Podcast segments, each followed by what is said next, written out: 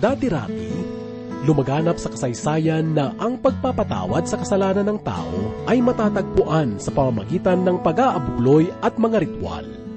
Subalit ang katotohanan ipinahayag sa Hebreo ay matibay na patotoo. Tanging ang dugo lamang ni Jesus ang makapagpapatawad ng mga kasalanan ng tao.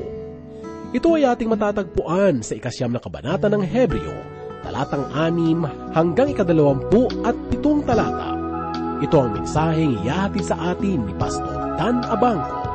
Dito lamang po sa ating programa, Ang Paglalakbay. Langit ay kanyang pusang nilisan Sa krus tinanggapang kamatayan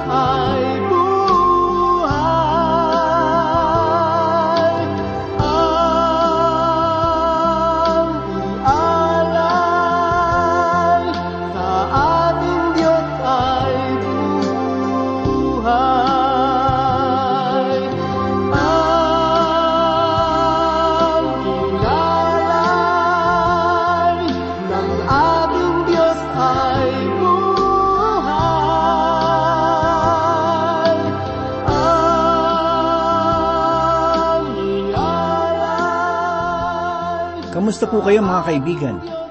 Isa na naman pong mapagpalang araw ang sumainyo. Ito po si Pastor Dan Abangco upang pangunahan kayo sa pag-aaral ng salita ng Diyos.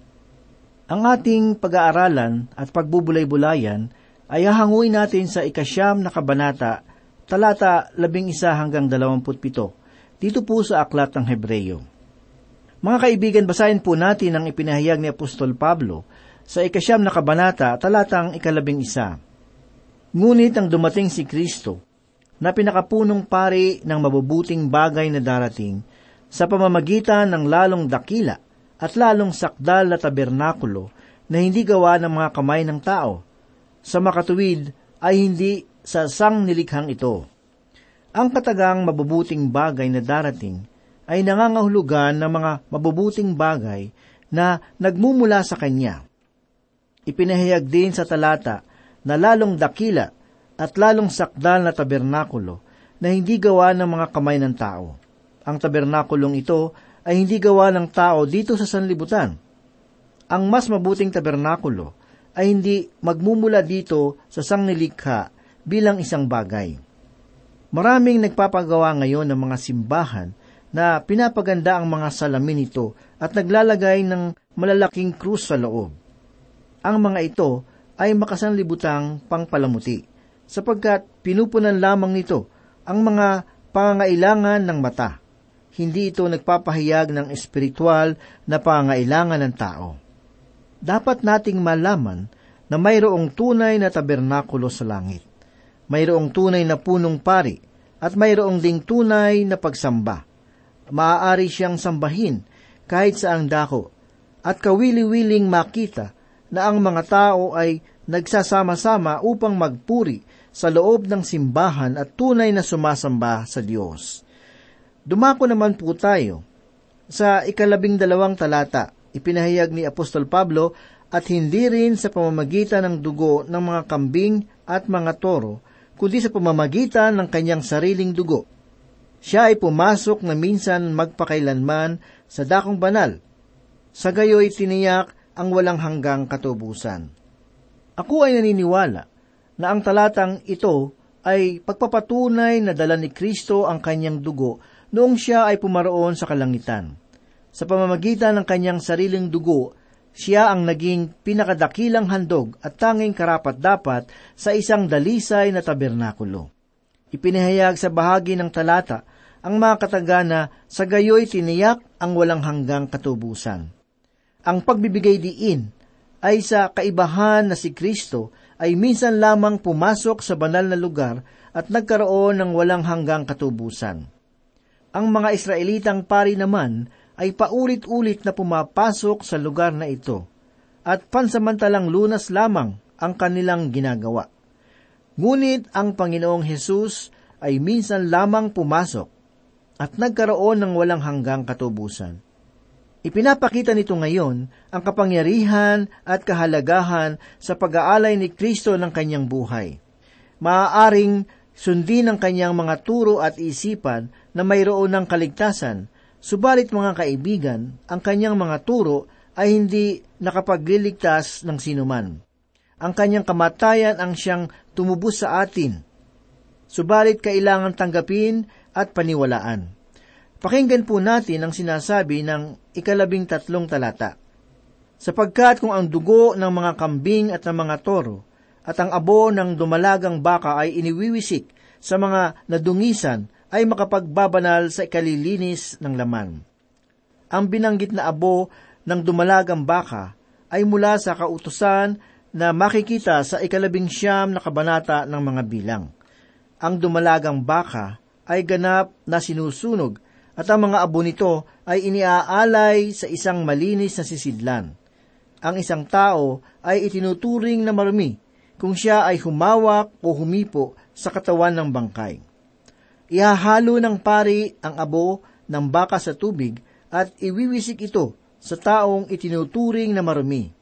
Nagsisilbi itong seremonya ng paglilinis upang siya ay maibalik sa pakikipag-ugnayan sa Diyos Nais kong pagtuunan natin ng pansin ang dumalagang baka sapagkat mayroon itong isinasagisag. Isang babaeng baka ang ginamit dito sa halip na lalaking toro. Maaalala natin na ipinahayag sa ikatlong kabanata ng unang Pedro sa ikapitong talata na ang babae ay tulad ng isang marupok na sisidlan. Mga kaibigan, ang pagsuway ay nagmumula sa ating mga kahinaan. Tayo ay mahina at si Kristo ang nagkatawang tao upang maramdaman niya ang maging isang mahina. Ang babaeng baka ay kulay pula at ito ay sumasagisal sa ating mga kasalanan. Tulad nito ang ipinapahayag ni Propeta Isayas sa unang kabanata, talatang labing walo. Pumarito kayo ngayon at mga twiran sa isa't isa, sabi ng Panginoon, bagaman ang inyong mga kasalanan ay tulad ng matingkad na pula, ang mga ito ay magiging maputi na parang niebe, bagaman ito ay mapulang mapula, ang mga ito ay magiging parang balahibo ng tupa. Ang hayop ay kailangan din na walang batik. Hindi ito maaaring kumatawan kay Kristo kung mayroong kapintasan, sapagkat siya ay banal, maamo, at inihiwalay sa mga makasalanan. Ang pulang dumalagang baka ay kinakailangang hindi pa nalagyan ng pamatok. Isinasagisag naman ito ang katotohanan na si Kristo ay naging isang handog pangkasalanan para sa atin. Kailanman ay hindi siya naaalipin ng kasalanan. Ang dumalagang baka ay kailangan dalhin sa labas ng bayan at doon patayin sa harap ng punong pari. Sa bagay na ito ay makikita natin ang larawan ni Kristo bilang isang handog at punong pari na naghandog ng kanyang buhay.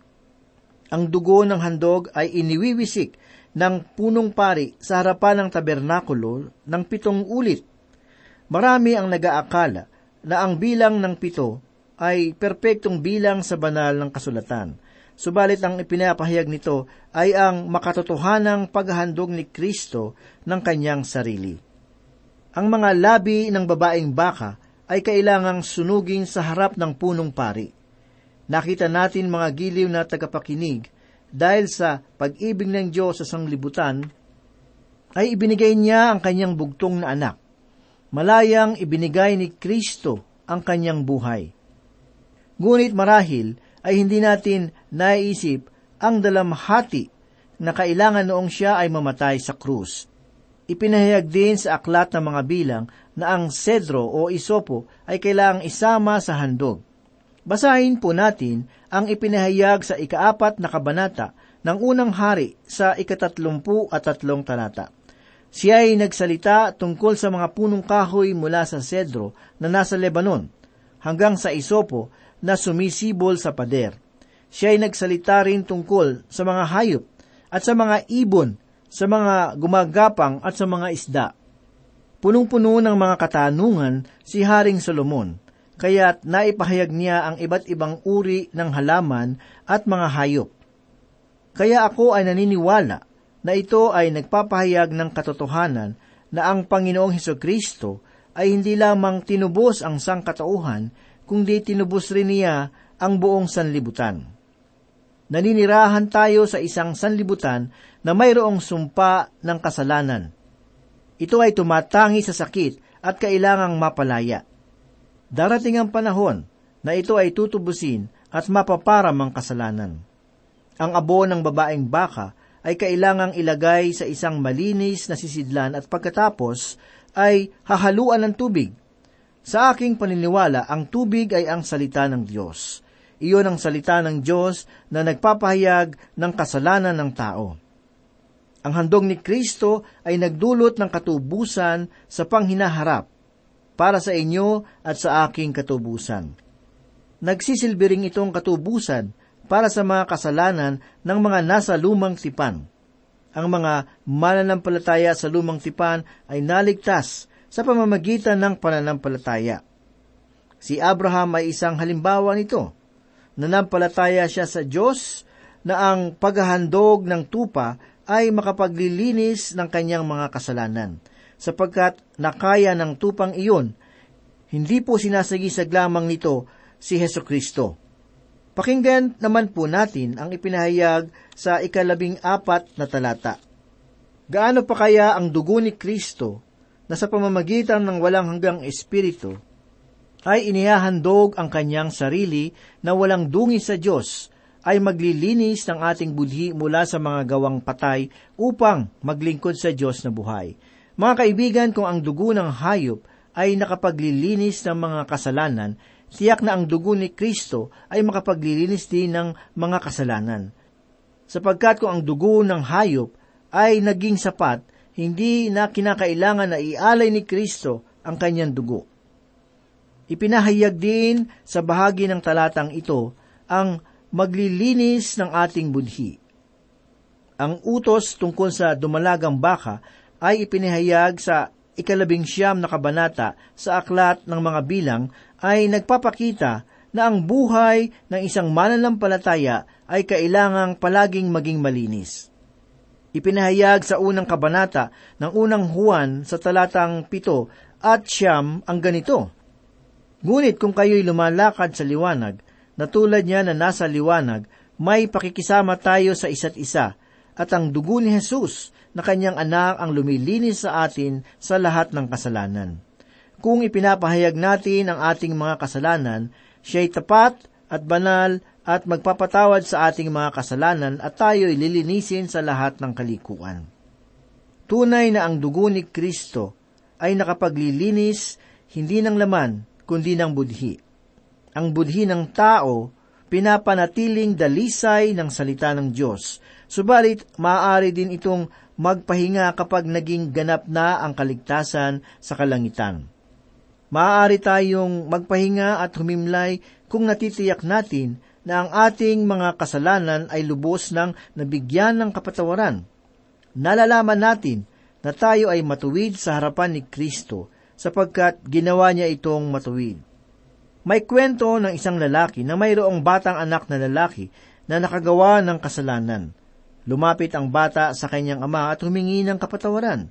Sinabi ng ama sa kanyang anak na dahil sa ikaw ay nagtapat ng iyong kasalanan, pinapatawad na kita. Subalit pagkatapos ay muling bumalik ang kanyang anak at muling nagtanong kung siya raw ba ay ganap na pinatawad ng kanyang ama. Kaya't muling sinabi ng ama sa kanya na siya ay kanyang pinatawad. Subalit paulit-ulit sa pagtatanong sa kanyang ama ang batang ito. Sa huli ay sinabi ng kanyang ama na kung muli ka pang babalik, ikaw ay akin ng paparusahan, sapagkat nasabi ko na sa iyo na ikaw ay akin ng napatawad. Marami na ba kayong nakita na mga mananampalataya na tulad ng batang ito? Hindi ko tiyak kung ako nga ay tunay na bang napatawad at nagpapabalik-balik sa Panginoong Hesus. Kung tayo ay nanampalataya kay Heso Kristo, ay tiyak na mayroon tayong kapatawaran. Kailangan nating marating ang kapahingahan na nasa kanyang mga salita. Sa talata ay ipinahayag na maglilinis ng ating budhi mula sa mga gawang patay. Ang mga patay na gawa ay ang mga bagay na inaakala natin na makapaglilinis ng mga kasalanan. Mga giliw na tagapakinig, tayo ay patay dahil sa kasalanan, at lahat ng ating gagawin ay mananatiling patay. Hindi pa ako nakarinig na ang isang patay ay nakagawa ng mga gawa ng isang buhay. Lahat ng mga pagsisikap na ating ginagawa upang magkaroon ng kaligtasan ay patay na gawa. Sapagkat ang mabubuting gawa ay hindi sapat upang magkaroon ng kaligtasan. Ang mga mabubuting gawa ay bunga lamang ng kaligtasan. Ano ang kahulugan ng sinasabi ng maglilinis ng ating budhi mula sa mga gawang patay upang maglingkod sa Diyos na buhay? Ang salita na maglingkod ay nangangahulugan ng pagsamba. Ang paglilingkod at pagsamba ay laging magkasama. Hindi natin maaaring paglingkuran ng Diyos na hindi siya sasambahin o di kaya ay purihin siya subalit hindi naman siya pinaglilingkuran. Kung nakakakita ako ng isang tamad na mananampalataya, ay hindi ko tinatanong tungkol sa kanyang kaligtasan, kundi ang kanyang pagsamba at paglilingkod. Siya kaya ay tunay na nagpupuri? Kung kayo ay nagpapatira pa sa kanya sa pananambahan, ay kailangan mo ring bumangon, gumawa ng mga bagay ayon sa kanyang kalooban. Ganito naman po ang ipinapahayag ni Apostol Pablo sa ikalabing limang talata kaya't siya ang tagapamagitan ng ating bagong tipan upang ang mga tinawag ay tumanggap ng pangako na pamanang buhay na walang hanggan. Yamang naganap ang isang kamatayan na tumutubos sa kanila mula sa mga pangsalansang sa ilalim ng unang tipan. Ano ang ibig sabihin ng siya ang taga-pamagitan ng isang bagong tipan? ang pagbibigay linaw sa katotohanan na siya ang tagapamagitan ng bagong tipan ay naging maliwanag sa mga nasa ilalim ng lumang tipan. Hindi ko alam kung gaano kalawak ang kanilang kaalaman sapagkat sinabi ng Panginoong Hesus sa ikawalong kabanata ng Juan talatang limampu at anim ang ganito, Nagalak ang iyong amang si Abraham na makita niya ang aking araw. Nakita niya, ito at siya ay nagalak. Ang dugo ng mga toro at kambing ay hindi kailanman nakapaglilinis ng kanilang mga kasalanan. Dinala nila ang kanilang mga handog sa pamamagitan ng pananampalataya. At nang dumating si Kristo at namatay para sa mga kasalanang nagawa sa nakaraan. Kaya't simula noon, tayo ngayon ay lumalapit sa Kanya sa pamamagitan ng pananampalataya. Sa ikalabing anim at ikalabing pitong talata ay ganito naman po ang sinasabi. Sapagkat kung saan mayroong tipan, ang kamatayan ng gumawa niyon ay dapat matiyak. Sapagkat ang isang tipan ay pinagtitibay sa kamatayan. Yamang ito ay walang bisa habang nabubuhay pa ang gumawa ng tipan. Kaibigan, kung ikaw ay nagpagawa ng tipan o kasulatan at ikaw ay buhay pa, ang kasulatan ay walang bisa. Ang tinutukoy sa talatang ito ay isang tipan na ginawa ng tao na namatay na. Hindi niya maliligtas ang sinuman hanggat siya ay nabubuhay. Hindi ang buhay ni Kristo ang nagbigay sa atin ng kaligtasan, kundi ang kanyang kamatayan ang nagligtas sa atin. Alamin naman po natin ang sinasabi sa ikalabing walo hanggang ikadalawamput dalawang talata. Kaya't maging ang unang tipan ay hindi pinagtibay ng walang dugo. Sapagkat ang sabihin ni Moises ang bawat utos sa buong bayan ayon sa kautosan, kumuha siya ng dugo ng baka at ng mga kambing na may tubig at mapulang balahibo ng isopo. At winisikan niya ang aklat at gayon din ang buong bayan, na sinasabi, ito ang dugong tipan na iniutos ng Diyos sa inyo. Sa gayon ding paraan, ang tabernakulo at ang lahat ng mga kasangkapang ginagamit sa banal na pagsamba ay pinagbibisikan niya ng dugo. Sa katunayan, sa ilalim ng kautusan, halos lahat ng mga bagay ay nalilinis ng dugo at kung walang pagdanak ng dugo ay walang kapatawaran ng mga kasalanan. Anim na ulit na binanggit ang salitang dugo sa mga talatang ito, na nagpapakita ng kapangyarihan ng dugo sa ritual na ipinapahayag sa lumang tipan. Mahalaga rin ang dugo sa bagong tipan sapagkat tulad ng sinasabi sa himno ng mayroong kapangyarihan ng dugo sa aklat ng pahayag ay makikita natin sa pamamagitan ng dugo ng tupa ay nagkaroon ng katagumpayanan. Basahin po natin ang sinasabi sa ikadalawamput tatlong talata. Kaya't kailangan na ang mga sinipi mula sa mga bagay sa kalangitan ay linisin ng mga ito.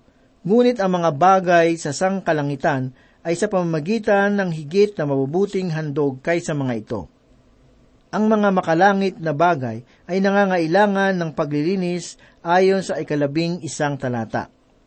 Ang dugo ng mga toro at kambing ay wala sa kalangitan. Gayunman, ang dugo ni Kristo ay pinaniniwalaan nating nasa kalangitan. Dumako naman po tayo sa ikadalawamput apat na talata na ganito po ang sinasabi. Sapagkat si Kristo ay hindi pumasok sa santuario na ginawa ng mga kamay ng tao na mga kahalintulad lamang ng mga tunay na bagay, kundi sa mismong langit upang dumulong ngayon sa harapan ng Diyos para sa atin. Mga kaibigan, ang tabernakulo dito sa sanlibutan ay sagisag ng katotohanan sa kalangitan. Ang Diyos ay hindi pumasok sa isang sanktuaryo na gawa ng tao. Siya ay namatay dito sa sanlibutan upang tayo ay iligtas. Siya ay naninirahan ngayon sa kalingitan upang mapanatili ang ating kaligtasan at siya ay naroon sapagkat siya ang dakilang tagapamagitan. Pakinggan po natin ang sinasabi sa ikadalawamput lima at ikadalawamput anim na talata. Hindi upang ihandog na paulit-ulit ang kanyang sarili gaya ng pinakapunong pari na pumasok sa dakong banal taon-taon na may dalang dugo na hindi mula sa kanya. Sapagkat kung gayon, ay kailangang paulit-ulit siyang maghirap mula pa nang lalangin ang sanlibutan. Subalit ngayon, binsanan siyang nahayag sa katapusan ng panahon para sa pag-alis ng mga kasalanan sa pamamagitan ng pag-aalay ng kanyang sarili. Mga kaibigan, ang pinakapunong pare ay pumasok sa tabernakulo, nadala ang dugo na hindi para sa kanya, at paulit-ulit niyang ginawa ito. Si Kristo ay naparito sa ilalim ng kautusan. Pumarito siya sa dulong bahagi ng panahon ng kautusan at itinatag niya ang bagong panahon, ang panahon ng biyaya. Sa ikadalawamput pitong talata ay ganito naman po ang sinasabi, at yamang itinakda sa mga tao ang mamatay na minsan at pagkatapos ito ay ang paghuhukom. Mga giliw na tagapakinig, ang kamatayan ay isang pangkaraniwang pangyayari sa buhay ng tao. Para sa taong walang pananampalataya, matapos ang kamatayan ay paghukom ang susunod. Kaya't kung ang kamatayan ni Kristo ay hindi nagdulot ng kaligtasan sa inyo, wala kayong maaasahan sa buhay na walang hanggan. Manalangin po tayo.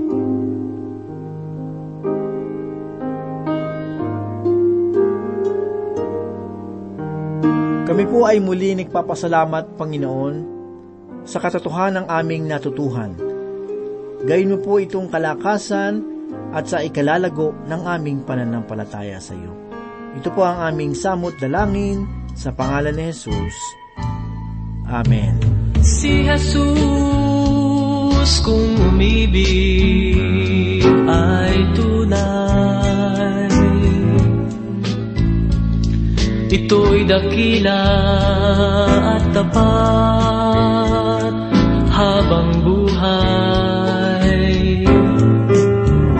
Laging sariwa't lumalalim Di magmamaliw, di magwawakas yan ang pag-ibig ni Jesus na sadyang wagas. Si Jesus kung magpatawad ay lubusan lilinisin kasalanan kalilimutan. Kung gaano man kalayo ang kanluran sa silangan ganyan kadakila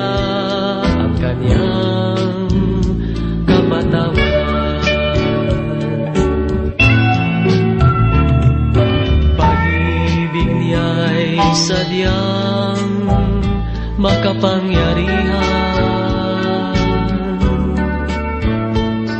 Nag-udyok sa akin upang siya'y paglingkuran. Namatay siya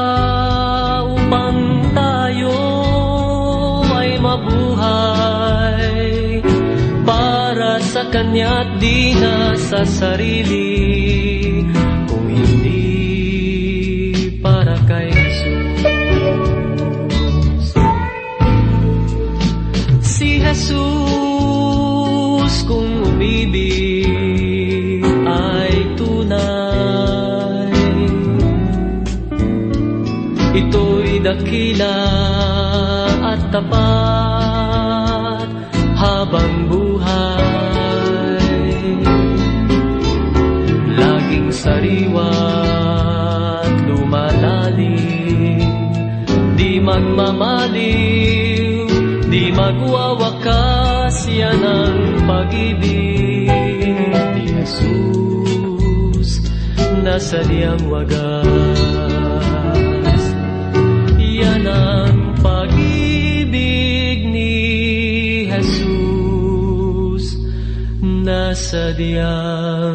wagas.